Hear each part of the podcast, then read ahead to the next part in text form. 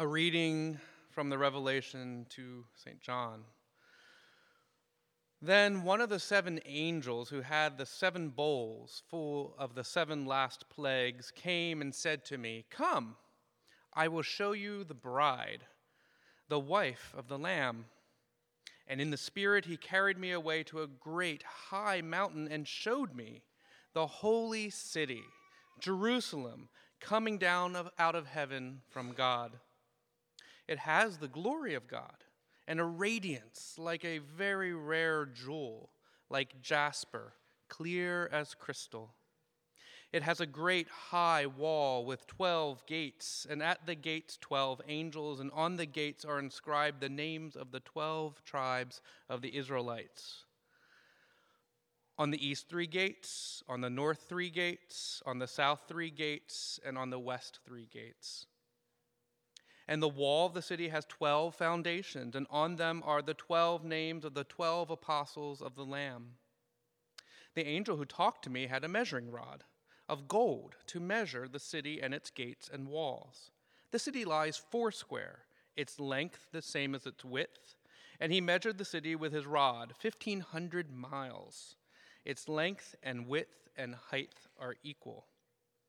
And he also measured its wall 144 cubits by human measurement, which the angel was using. The wall is built of jasper, while the city is pure gold, clear as glass. The foundations of the wall of the city are adorned with every jewel.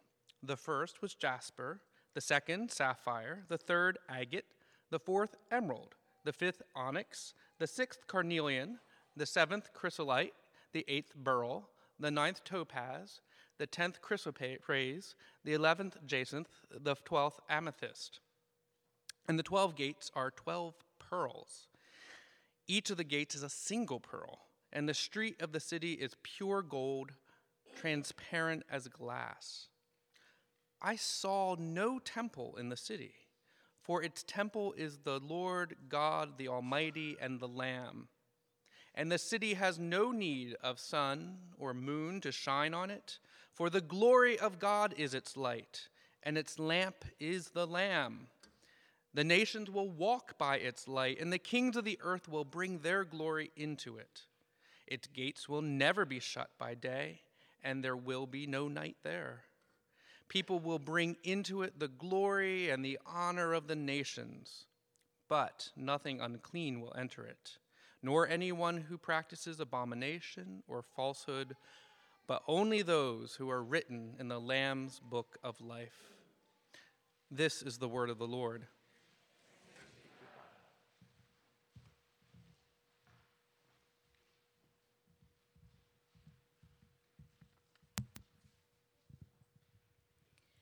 Hear the gospel of our Lord Jesus Christ according to John.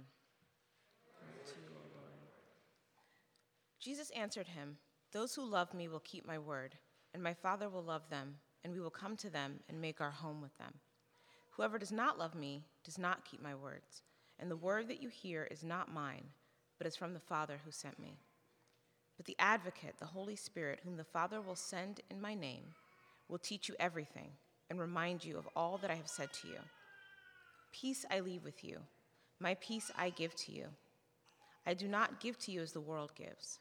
Do not let your hearts be troubled, and do not let them be afraid. You heard me say to you, I am going away, and I am coming to you. If you loved me, you would rejoice that I am going to the Father, because the Father is greater than I. And now I have told you this before it occurs, so that when it does occur, you may believe. This is the gospel of the Lord.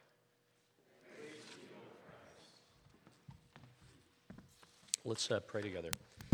Father in heaven, we ask that as we uh, think on these words of Scripture uh, together this morning, that you would open our hearts and our minds to your Spirit, that we would be persons that long for uh, your heavenly city, and we would be a community that seeks your kingdom. In Jesus' name, uh, amen.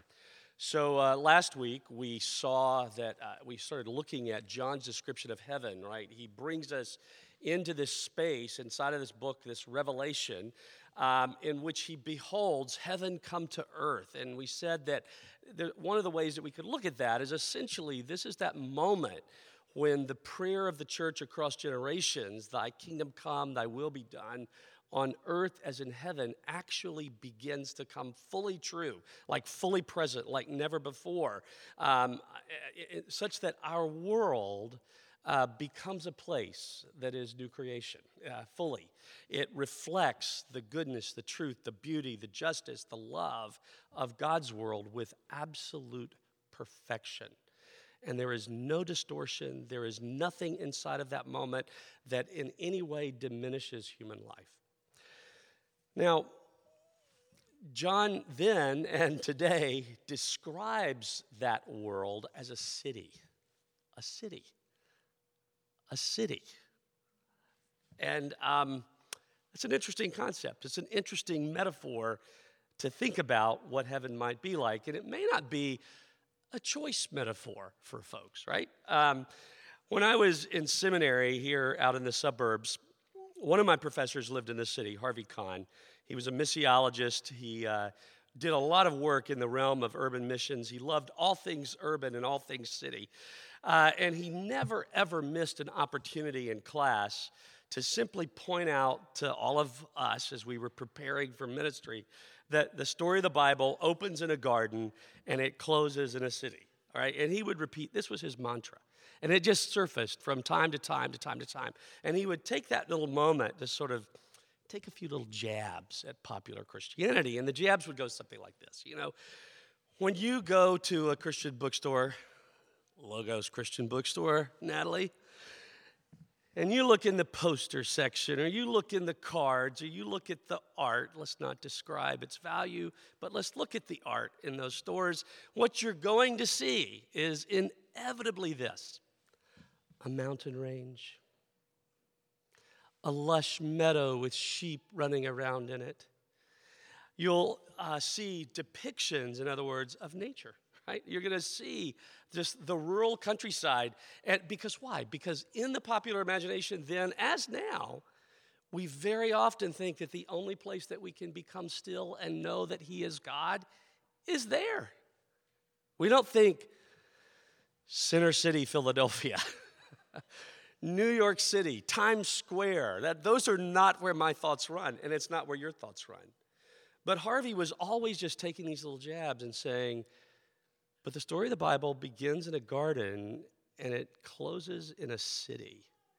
And then the jab would just go a little bit further, right? He would, he would dig a little bit further. How, then you think, how could he possibly dig further? That is his critique of popular evangelical culture. Uh, he digs further into the ministerial formation space, right? Clergy, wannabe clergy. Most of you are dreaming of a lovely congregation in the suburbs somewhere, aren't you? Jab. The story of the Bible begins in a garden and it ends in a city. Ha! And he would do that all the time.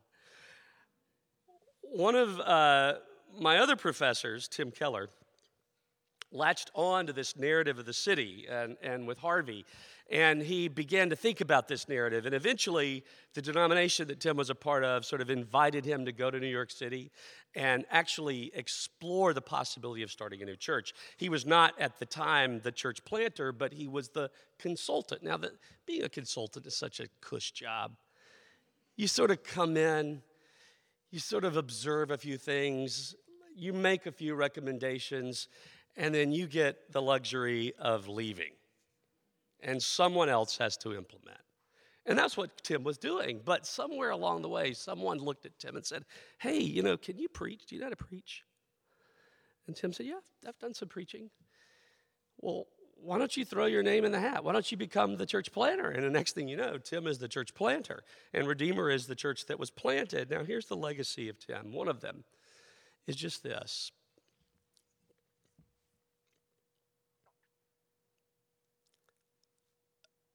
an entire generation of people preparing to be ministers and of laypersons thinking about the kinds of churches they could be a part of and the kinds of situations that they could live in changed. I mean, really changed. People started being willing to live in the city differently. Now, you could say Seinfeld helped that. And I think he probably did.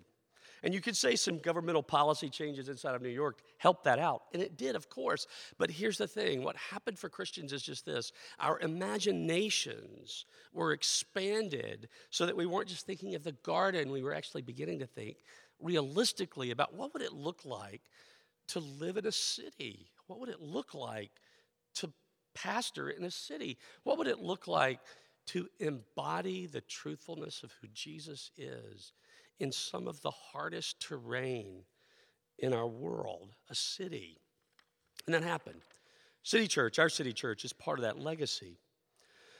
Revelation 21 brings us into this last space in which John is imagining the church, or rather heaven, as a city that has come to earth, the city of God, the New Jerusalem.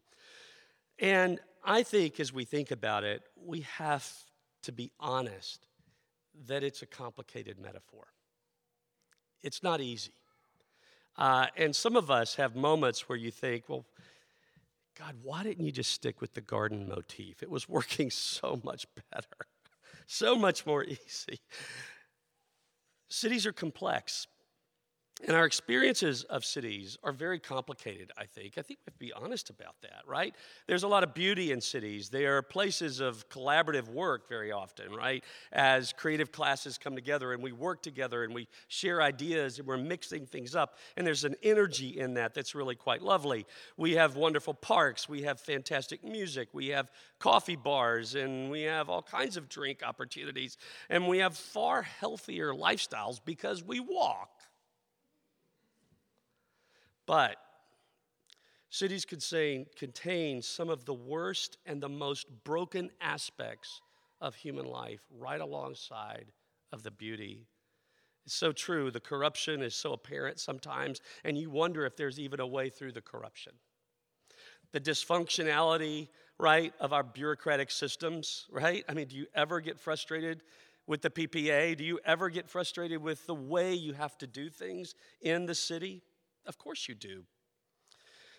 The brokenness of the city is severe chronic poverty, food deserts, injustice of all kinds, violent crime, inequalities, unequal access to social services in our city, to health care, to educational opportunities, and on and on and on it goes. And even though the diversity, the city can bring about the beauty of diversity in one place so that you see that we're not a monolithic reality, our diversity just devolves into tribalism so easily. A lot of pain in the city.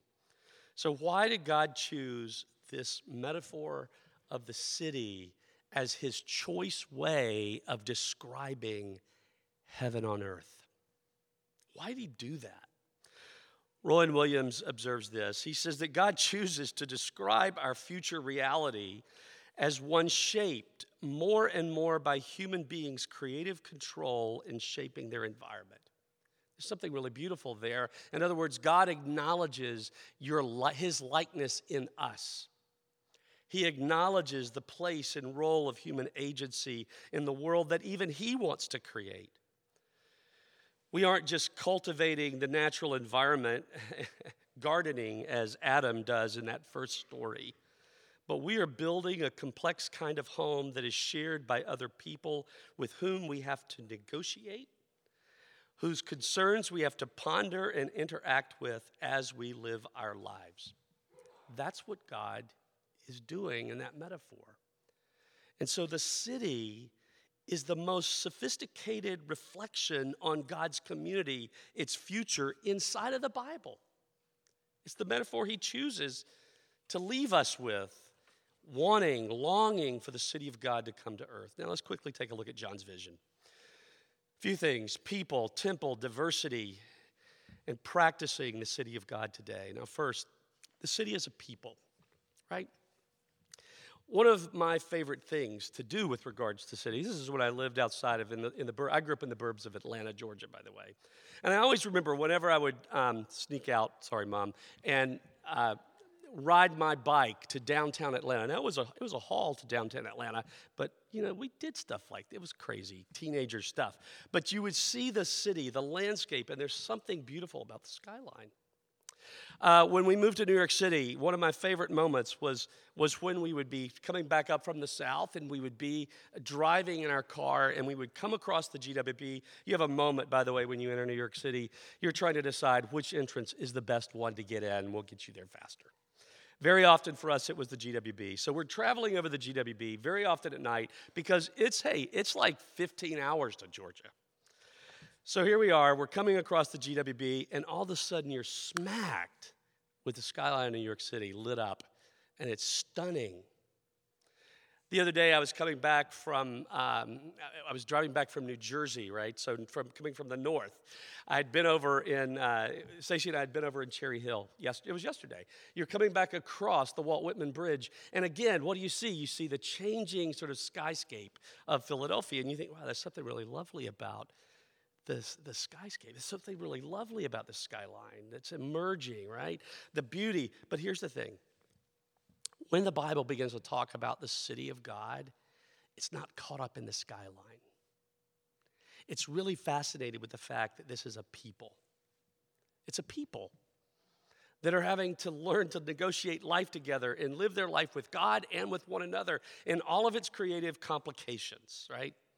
That's how the Bible begins to emerge. And here John says, This city is the bride of the Lamb. In other words, we're ready for this wedding, right? This moment of the most intimate connection of the people with God's own self. That's the picture of the city that John lands in. And so you read the story, right? And, and John immediately tells us, he describes a few architectural features, right? There's a wall, there, there are these gates, there are foundations. But what are they? They're people. The 12 tribes of Israel are the gates. The 12 apostles of the Lamb, they're the foundational pillars of this city. In other words, we're immediately sort of brought into this thinking of what is going on and what is John observing, but accept the whole story of God now seen in its unity. There's something really beautiful, there's something really lovely about this story, right? The story of God's engagement with human beings in ancient times to the people of Israel, and in less ancient times, but still ancient times to us, in the person of who Jesus is as he establishes and fulfills God's kingdom in part. Now John sees it all coming into this glorious present. And he's so thrilled and he describes it in its beauty. When you read the Bible stories about Israel, they're, um, they're not heroic stories. by and large, right? These are real stories of real people who struggled to follow God, who struggled to stay connected to God, and who very often find themselves in new spaces of doubt, new spaces of compromise, new spaces of absolute failure. And God's persistent call that they what? That they turn, that they repent, that they come back to His love, right? 12 of the, or 10 rather, of the 12 tribes of Israel seemingly disappear from the vast majority of the Old Testament scripture. But here, what John does is he pulls these threaded stories and he says, they're the gates, the entrance point to what God is doing in this great city jump over into the New Testament and we begin to think about the lives of the disciples and their life with Jesus. And the most startling thing about them in the New Testament is what? Just how much they didn't get Jesus. It's not that they were pillars of like tremendous faith who could who just who just radically embraced the truthfulness of who Jesus was and they saw and they hung on to every word of Jesus. No. They were clueless. You know, and that gives me hope because there are moments in my everyday life as a Christian where I'm just clueless. I think I know so much, and then I discover that I live so little. That I don't hold on to Jesus' words any more easily than they seemingly held on to his words. The stories that are a part of this city are not stories of perfection. They're stories of failure. They're stories of doubt. They're stories, yes, of repentance and yes, of faith, but an abiding struggle to follow God. Think of Peter's story. He would continue to struggle with religious and ethnic tribalism, if you want to put it that way. at least until the book of Galatians, where Paul confronts him. You look back at the Apostle Paul's story, and what do you discover about that? Except that, boy, it was littered with tremendous violence and aggression toward the earliest followers of who Jesus was. It's an amazing thing that God chooses to wrap humanity into the work that He is doing in the world and into the work of His future. But the community that God has gathered, the people that He has gathered, are gathered by an act of God's grace and not an act of our own goodness, of our particular story or anyone else's.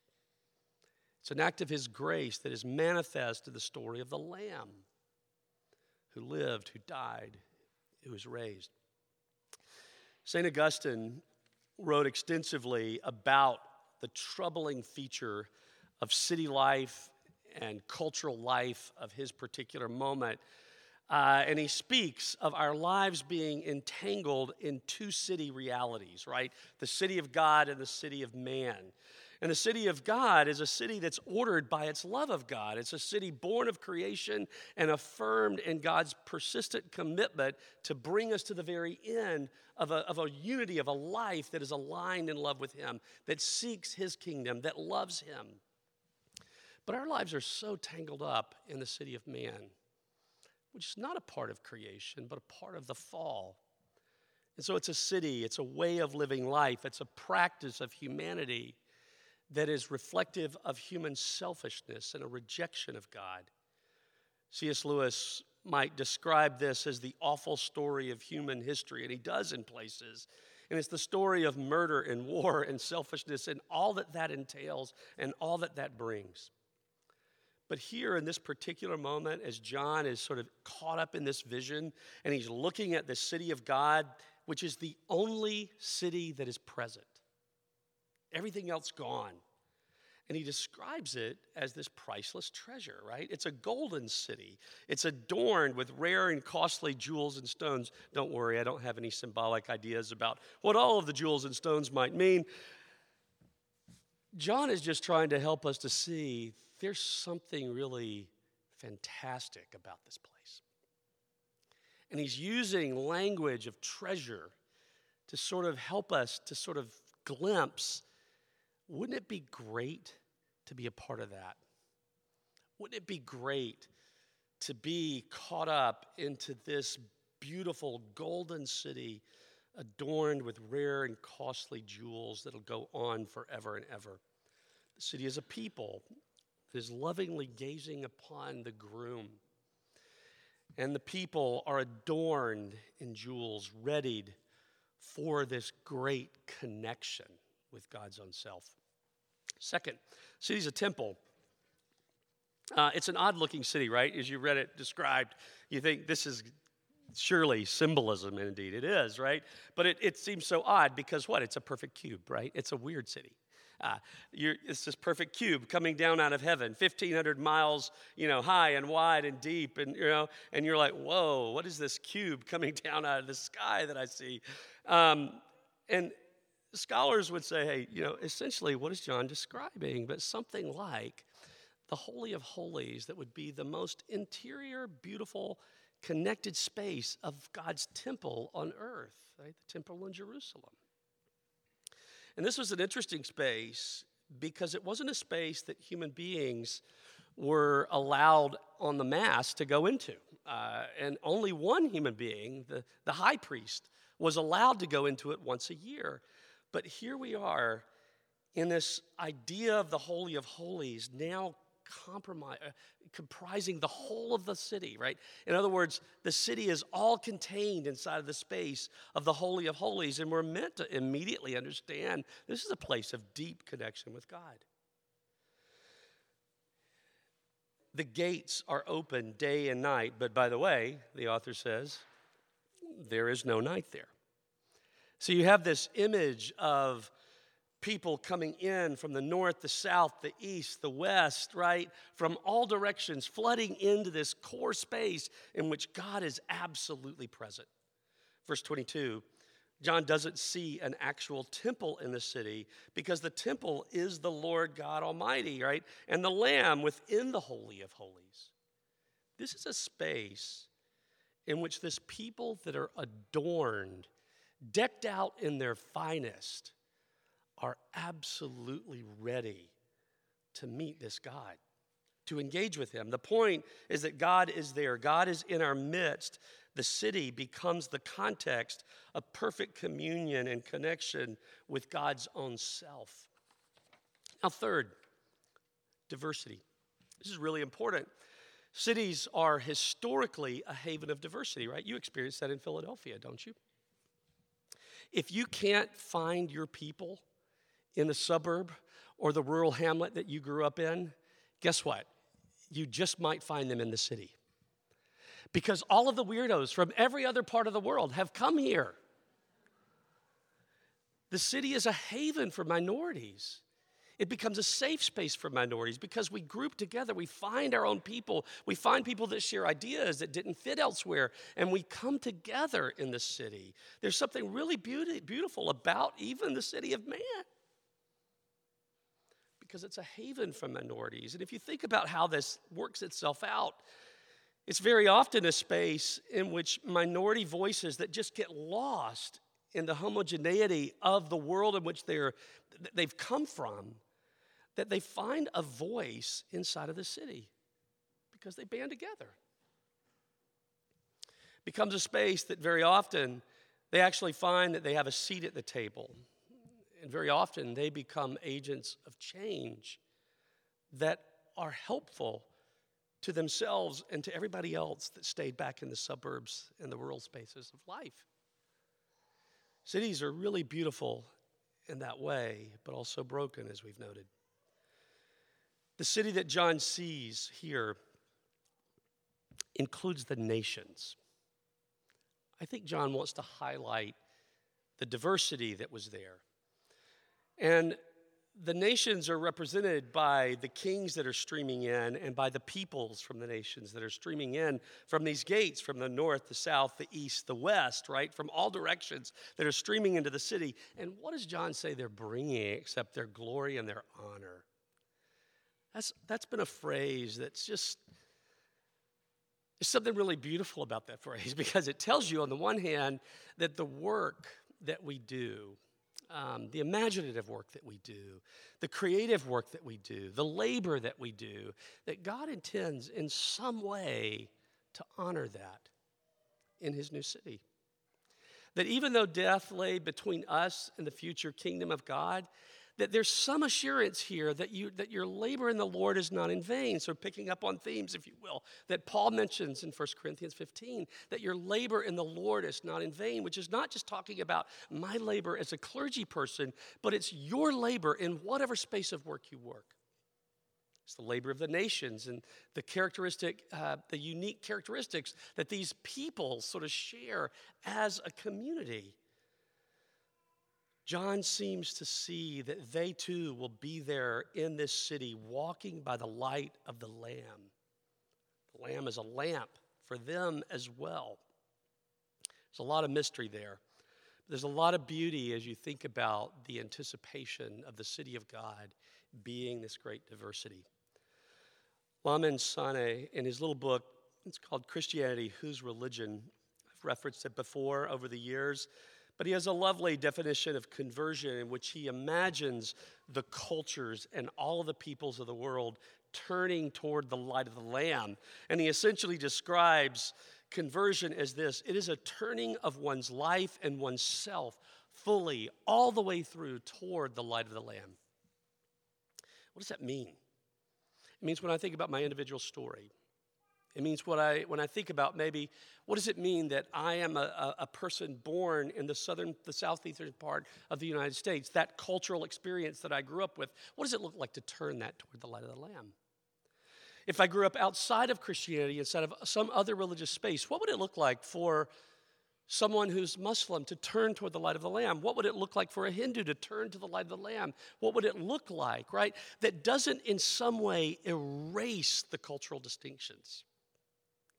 And that's what's so absolutely beautiful to me about this part of the text of Scripture is that God has no intentions of erasing the diversity of the world, but rather he has every intention of affirming its beauty and its rightful place inside of his kingdom, his coming city.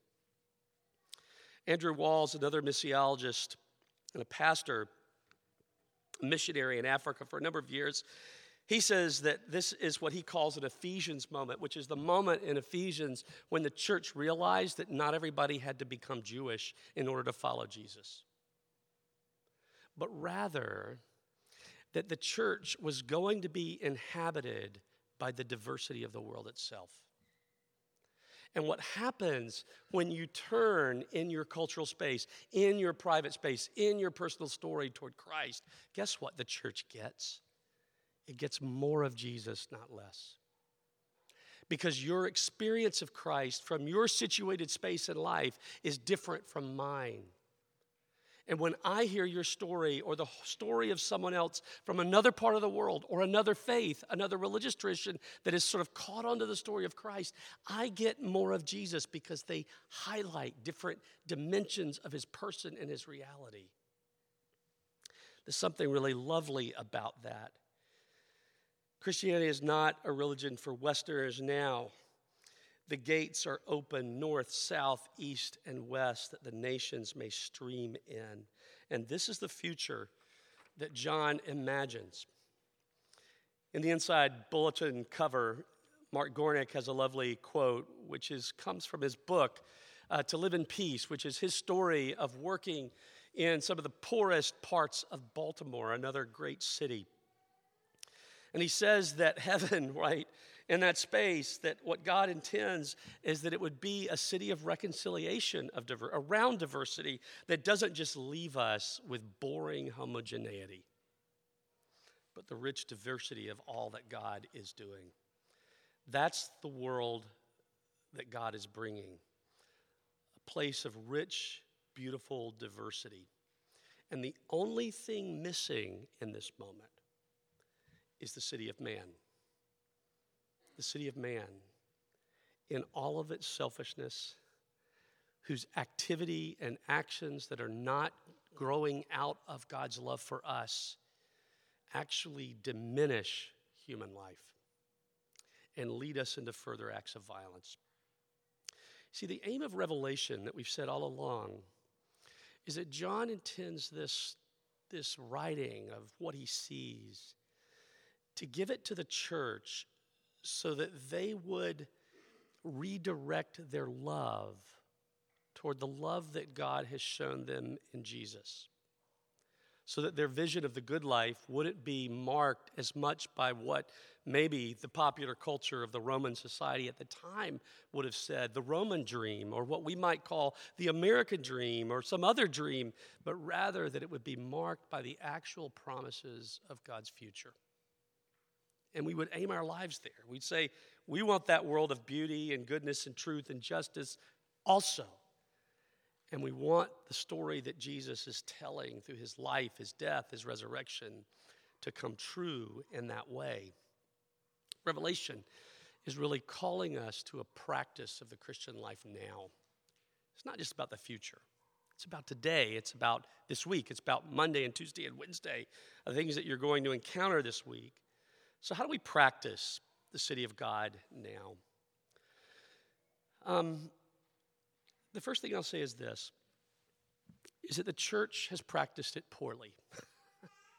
and some of you, you know, have uh, really probably all of us have grown up in church contexts that in one way or another distort the aim that God wants to direct our lives in, right? Um, you've grown up in situations that feel too fundamentalistic, or you've grown up in situations where there's too much tight control in the church and it feels oppressive. And when you meet your friends that are outside of the church, their lives seem like it has more liberty and fluidity than your own life. We've grown up in context where we become so sure that we have figured the kingdom of God out that we oppress people with the kingdom of God. In other words, we just borrow the methods and the strategies and the images of the city of man to enact our idea of the city of God. Lesslie Newbigin, another, another missionary, he says it's so important for us to hold on to this idea that in this life, you will never nail down the kingdom of God. You will never get it absolutely right. Your vision will never be perfect because death lay between us and our experience of God's future. And when we hold on to that, what happens to us? It leads us into a practice of humility, I think. So that when you think about how do we practice the kingdom of God, well, it means to practice humility. Humility with the way we hold our ideas, humility with the way we assume our certainty, humility with the way we interact with our neighbors. And it leads us to another practice. It leads us to a practice of patience with our neighbors. Because we recognize that our interactions with our neighbor, particularly those that we may find some disagreement with, that guess what? We have no power to change hearts and minds. But we believe that God is present in our world by His Holy Spirit, engaging the people that we interact with, that we bump into. Leads to the practice of tolerance with one another. Because we're willing to look at our neighbor with whom we disagree or find some difference, or a neighbor that's suffering, and we discern the image and likeness of God in our neighbor. And so we bear up with them and we create space for them that's respectful. Has your experience of the church been an experience of its humility, of its patience, of its tolerance? A fourth thing our practice needs to be void of any hint of self righteousness. Any hint of self righteousness because we understand that the community that we are this morning, that we're gathered together on the basis of Jesus' story and not our own. We are here by an act of God's grace. And that alone enables us to set aside self righteousness and practice humility and practice patience and practice tolerance and engage the life of our world and the life of our neighbor for the good because we really do believe that this future city is coming to earth. And we will stand in that city. And we will be a part of the bride that is adorned, ready for her groom. That's God's promise to us. Let's pray together. Our Father in heaven, we, we inhabit these words so poorly we struggle with them. They seem fantastic. They seem so extreme. The beauty that is described seems so ornate and over the top that we don't even know how to live with them today. But would you help us to remember the beauty of Jesus who lived, who died, who is risen, and who will come again in glory? Would you help us to behold our Lamb? And would you help us to love him? so that we might live in this world differently, in his likeness, as agents reflecting the future coming kingdom of God. We ask in Jesus' name, amen.